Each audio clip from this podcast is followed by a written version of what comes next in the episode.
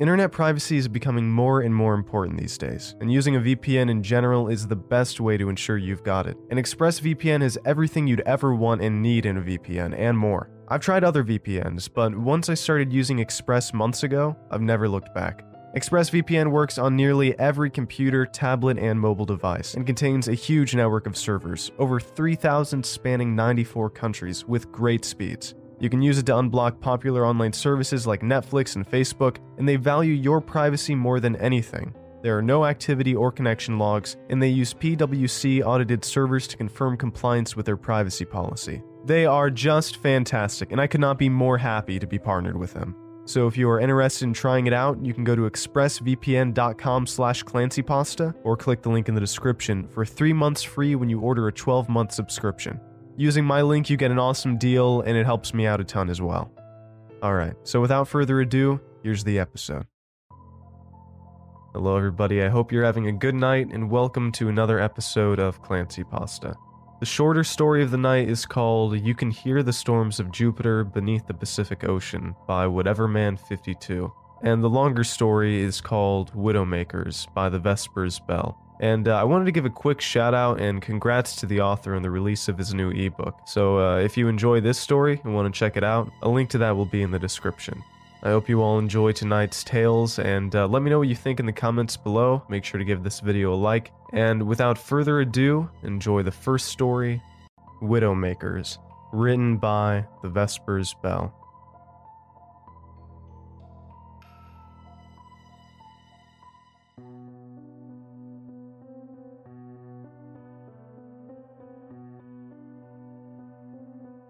I work as a caretaker at a private conservatory. Actually, secret might be a better word to describe it, since you'll never find any public information on it. It doesn't even have an official name, though my boss likes to call it the Silken Solarium, or the Widowmaker when he wants to make a pun. Visits are by invitation only, and I haven't the slightest idea if these guests are actually being charged some exorbitant fee to help maintain the place, or if my employer simply enjoys showing off his collection of exotic specimens now and then. The conservatory itself is a Gothic masterpiece of tinted glass, wrought iron, and dark purple bricks with an equally ornate, ivy covered brick wall around the perimeter. We're a good way off the closest highway and surrounded by wood, so not many people come here by accident. Some do, of course, but I'm getting ahead of myself. As unsettling as the place is to look at from the outside, it's even more disturbing inside. There are some tropical plants placed around the place for landscaping, rare and expensive, but ordinary enough. But the centerpiece of the conservatory are the spiders. Thousands and thousands and thousands of small black spiders with jewel encrusted abdomens. Literally, they have actual crystals that grow in fractal patterns on their back segments of every possible color and hue that you can imagine.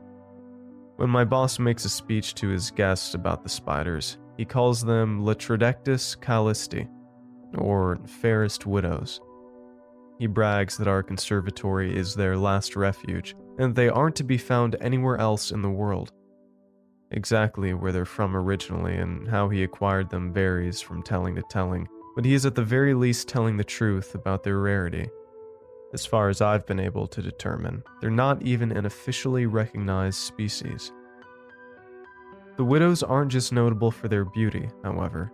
They're an extremely social species, nearly as social as an anthill or beehive stretching across the conservatory. Suspended about 12 feet in the air is a massive silk colony.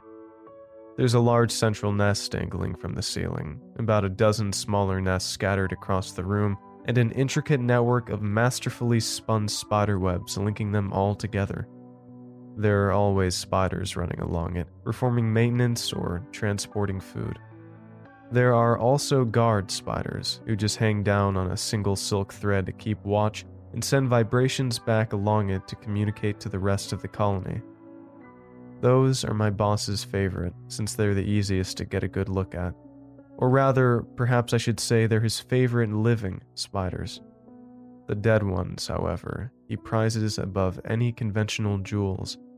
They're tens of thousands of times scarcer than diamonds, and he controls their only hatchery. The dead spiders always get thrown from the nest, which I used to find unusual, since I'd thought species of the Black Widow genus were cannibals. In fact, the more I thought of it, the more it bugged me, since the spiders obviously don't have the cognitive capacity to have any sort of taboo against cannibalism, which means they have to be acting on instinct. What evolutionary reason could they have for not eating their own dead?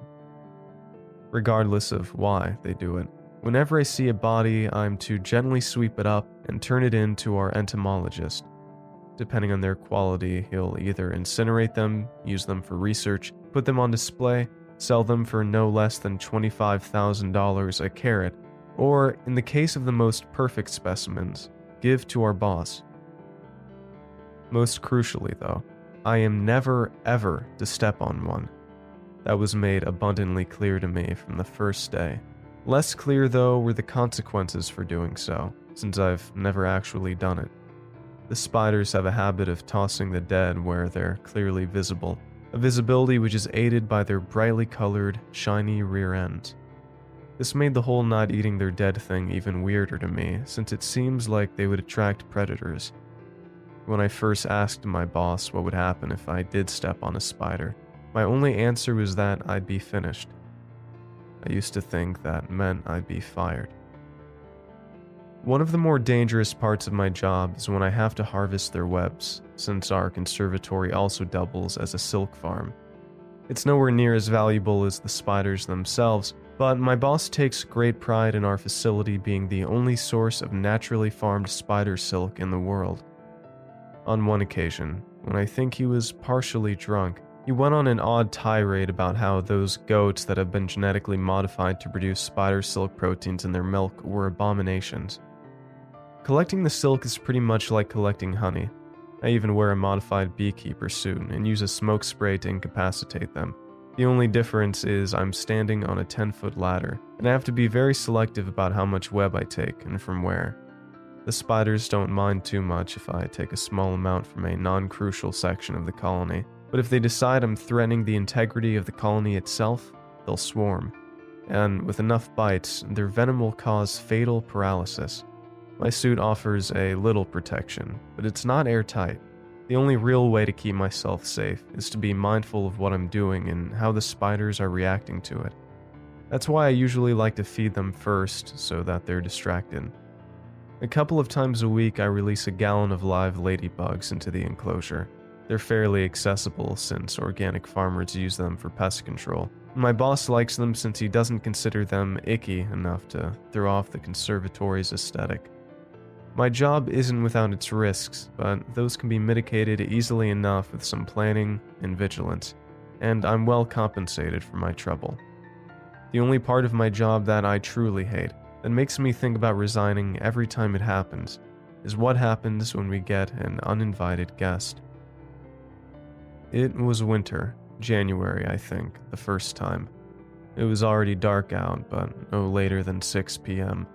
The weather outside was nasty, and I was contemplating whether or not to risk driving home or stay overnight when I had an urgent, desperate banging at the front door.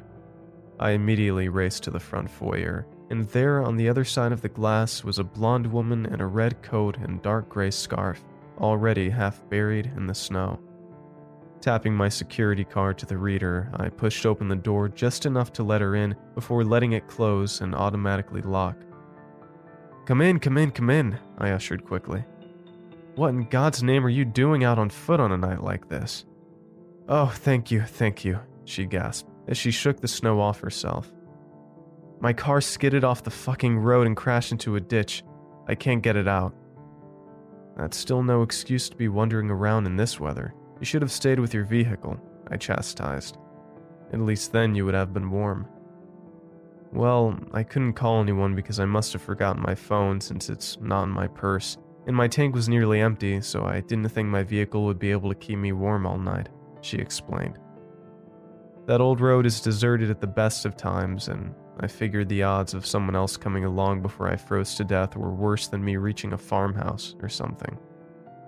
She took off her gloves and began blowing air into her hands, then rapidly rubbing them together to warm them up. I diligently noted the wedding ring on her left hand, as I had been instructed to.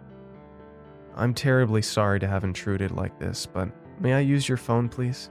She asked me.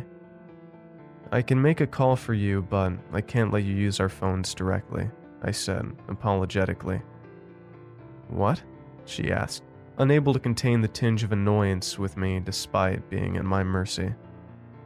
We're a conservatory for a critically endangered species of spider, so we have rather stringent security procedures, I explained. Only staff are allowed to use the phone lines. I can call a tow truck and any friends or family if you have a number for me. The woman sighed in resignation and took out a pen and scrap of paper from her pocket and jotted down a number. That's my husband's cell, Alex Gifford. Tell him my car's stuck somewhere on Mordred Drive and I'm safe here for now. She said as she handed me the note. I'm Carrie, by the way.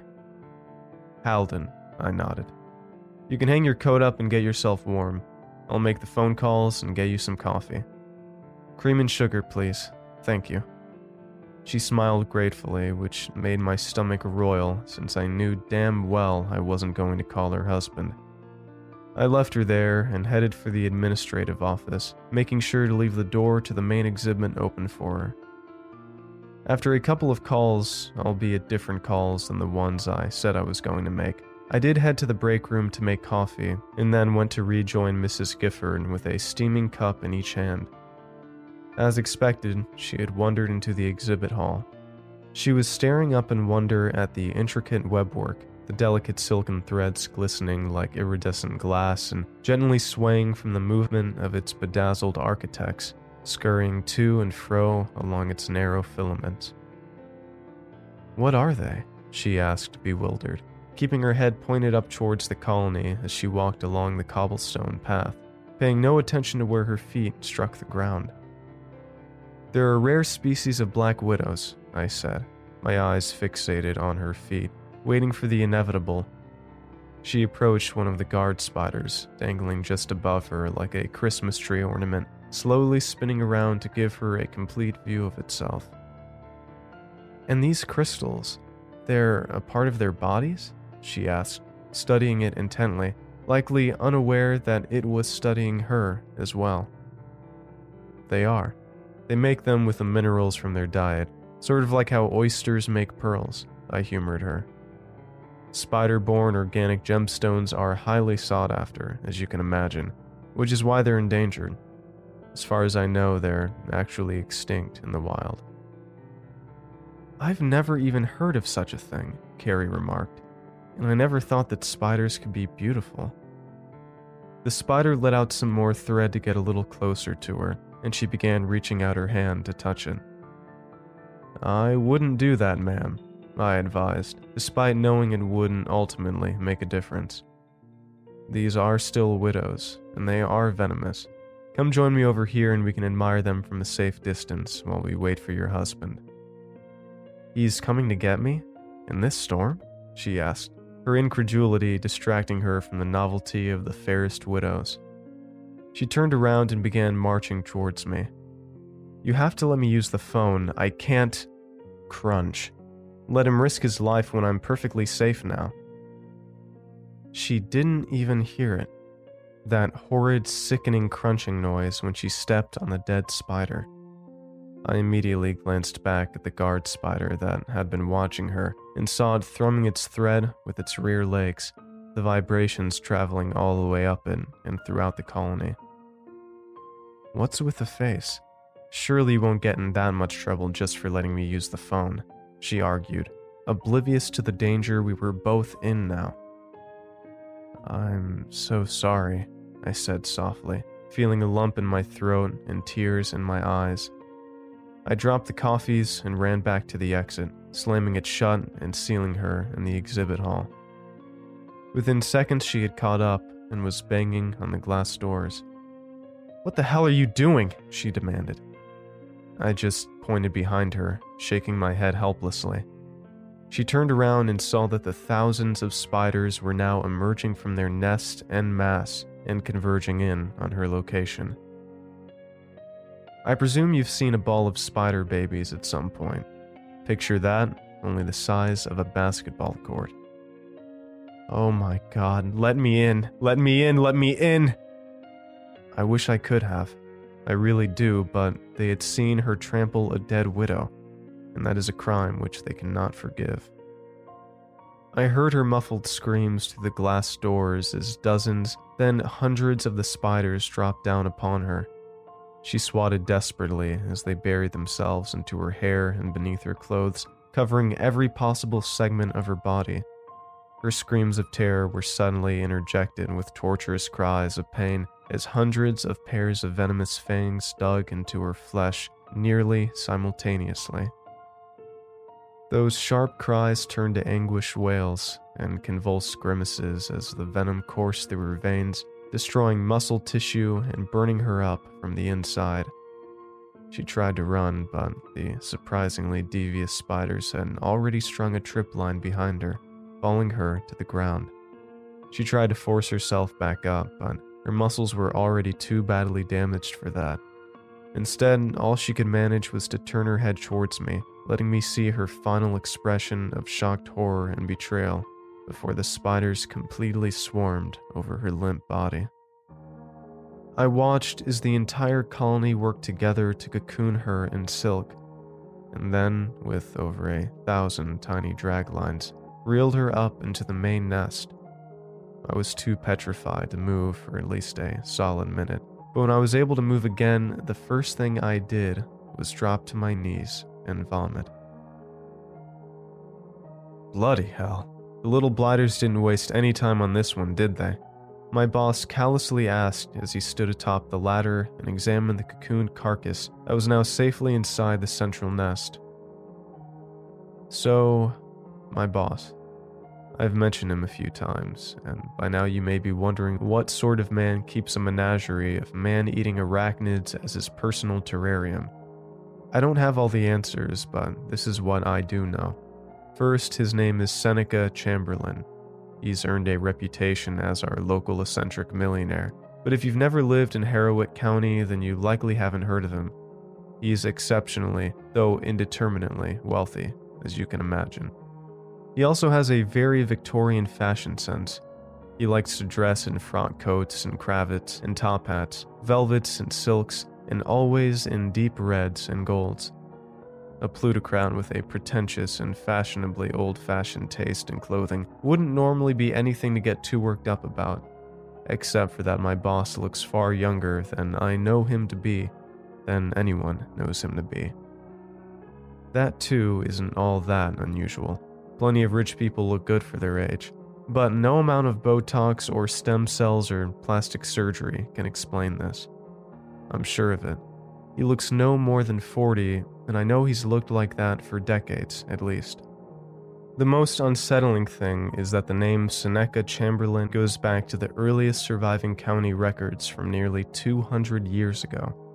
My boss, of course, claims he's merely a descendant of the original Chamberlain and that it was only poor record keeping that failed to make that clear.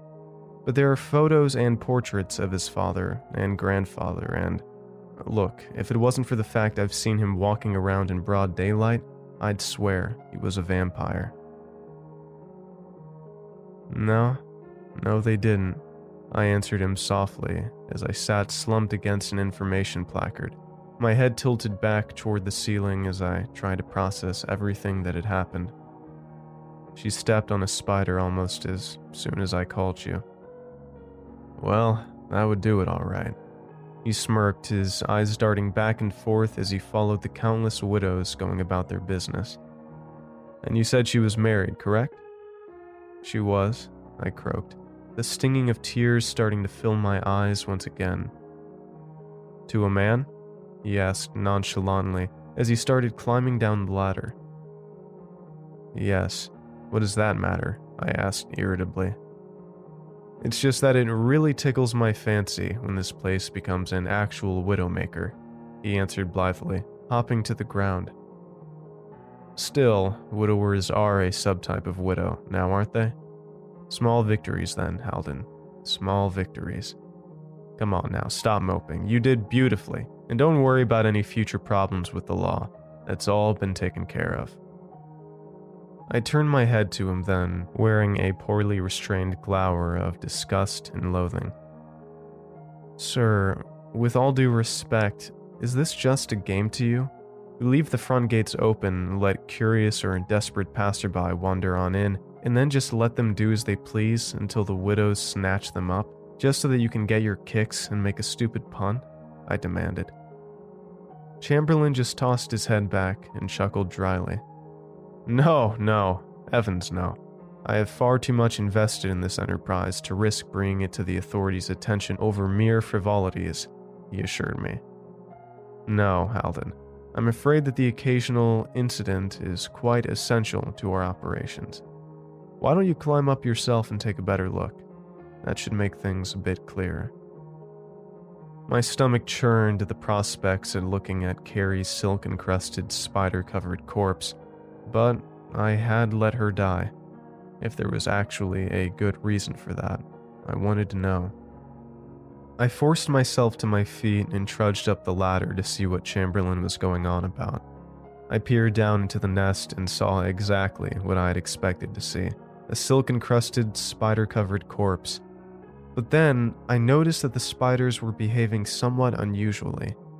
Instead of their usual meticulous coordinated activity, they were climbing all over each other, seemingly at random, their limbs intertwined, unfamiliar globules of material being ejected from their abdomens in a mass orgy of. Fuck. It is an orgy. They're breeding, I realized. That's right, they only breed when they come across a windfall of food, such as this. Very responsible of them, Chamberlain commended. Sacrifices such as these are necessary to ensure the survival of the colony. But why human sacrifices? Why not a pig or a cow or stray dogs? Why do we have to feed them people? I demanded. He scrunched his face as he considered his response.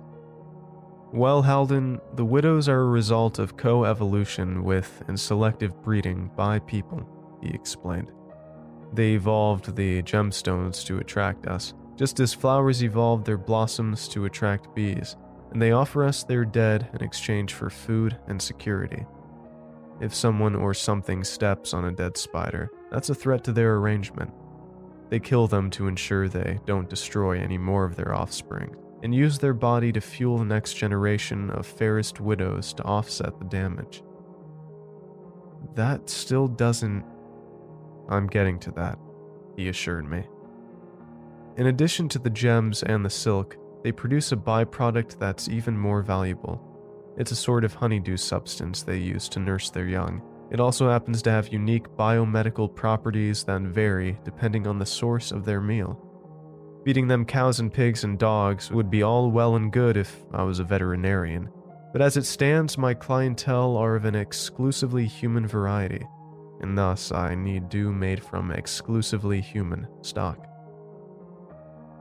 I climbed down from the ladder, my outrage subsiding somewhat as what he said to me began to sink in.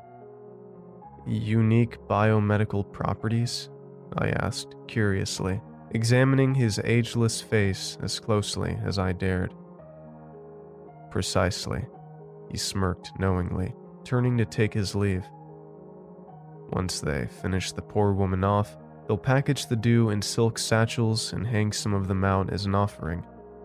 I can trust you with their collection, yes?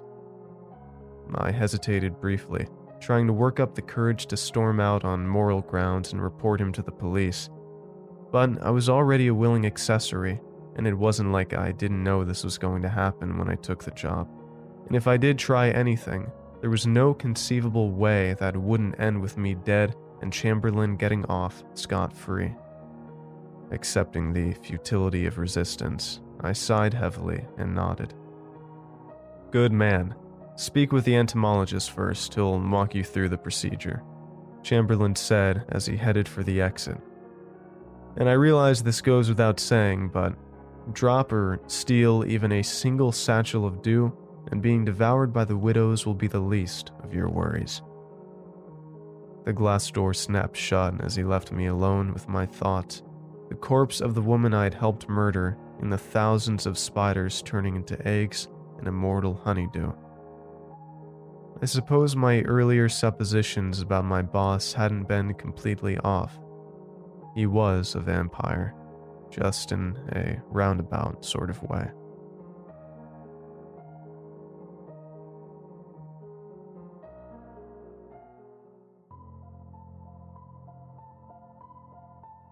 You can hear the storms of Jupiter from beneath the Pacific Ocean. Written by Whatever Man 52.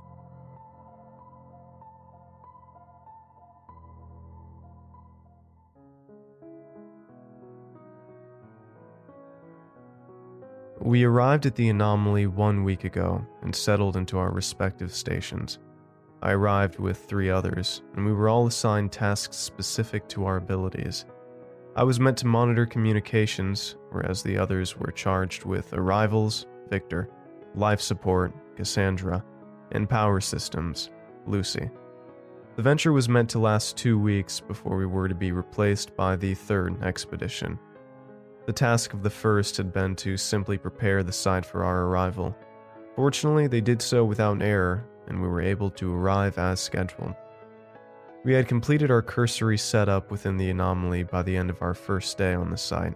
The anomaly was pushed into the seafloor roughly 34,000 feet below the surface of the Pacific Ocean.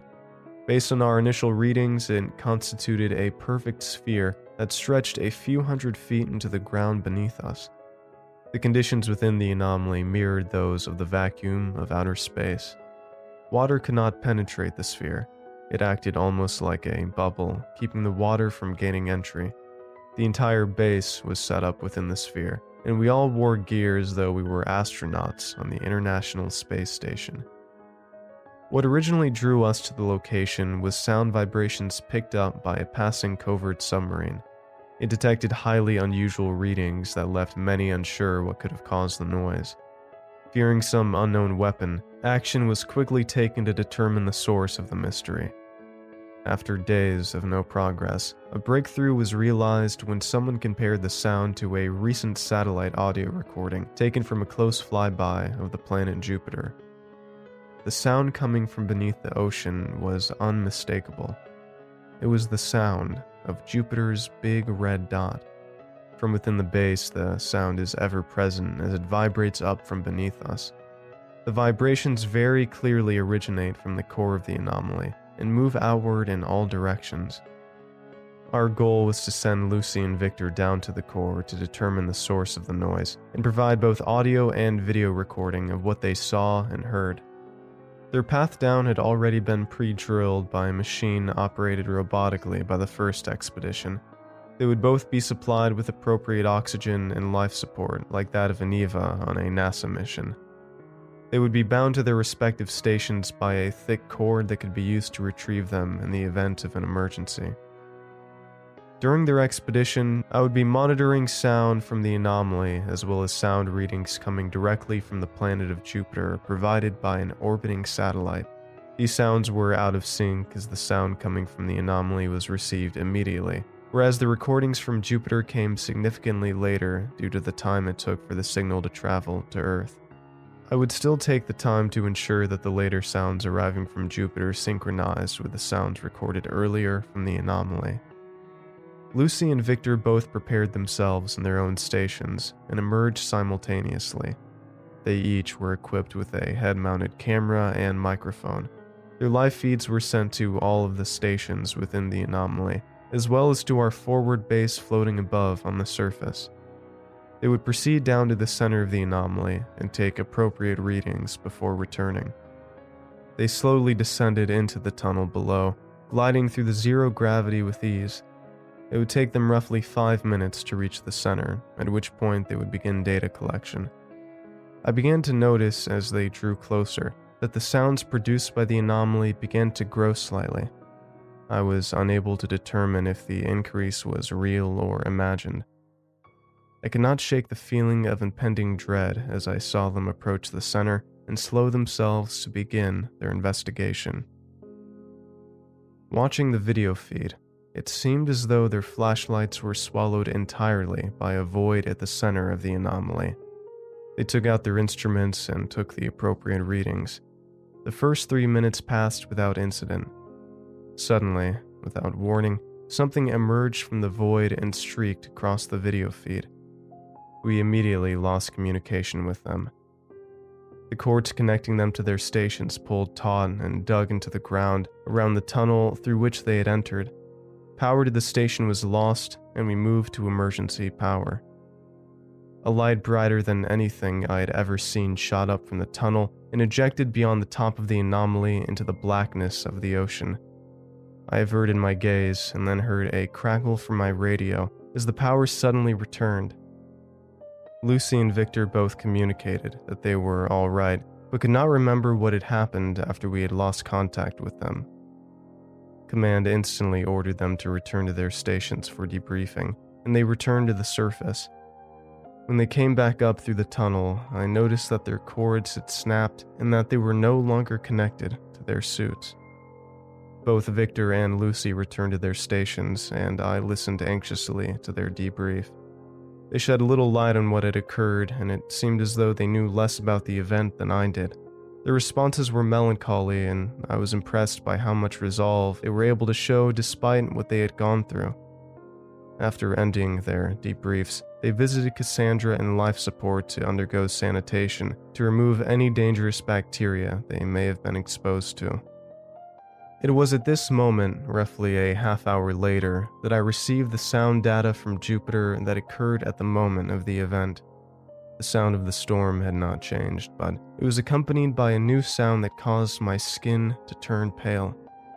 Amongst the churning clouds of Jupiter, I heard the electronic signals that had been attached to Lucy and Victor's spacesuits.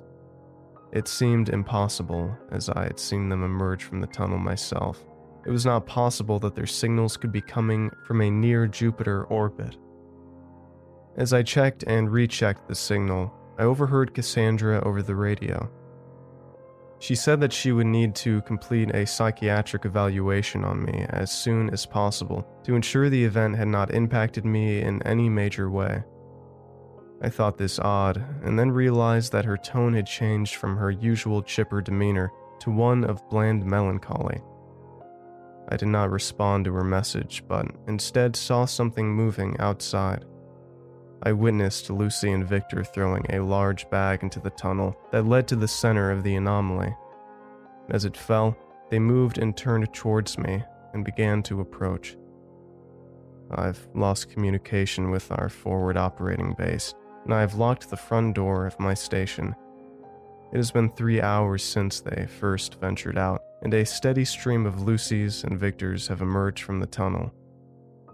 There are well over 50 of them now. They are standing outside and waiting. They know I cannot stay here forever. Thanks for listening, and I hope you enjoyed tonight's story. If you did, make sure to check out more of the author's work in the episode description and go to youtube.com slash clancypasta to hear new episodes first. And if you'd like your story featured in an episode, feel free to email it to clancypastastories at gmail.com. You can always get your creepy cool merch at teespring.com slash stores slash clancypasta store. And I hope you all have a great night. Cheers.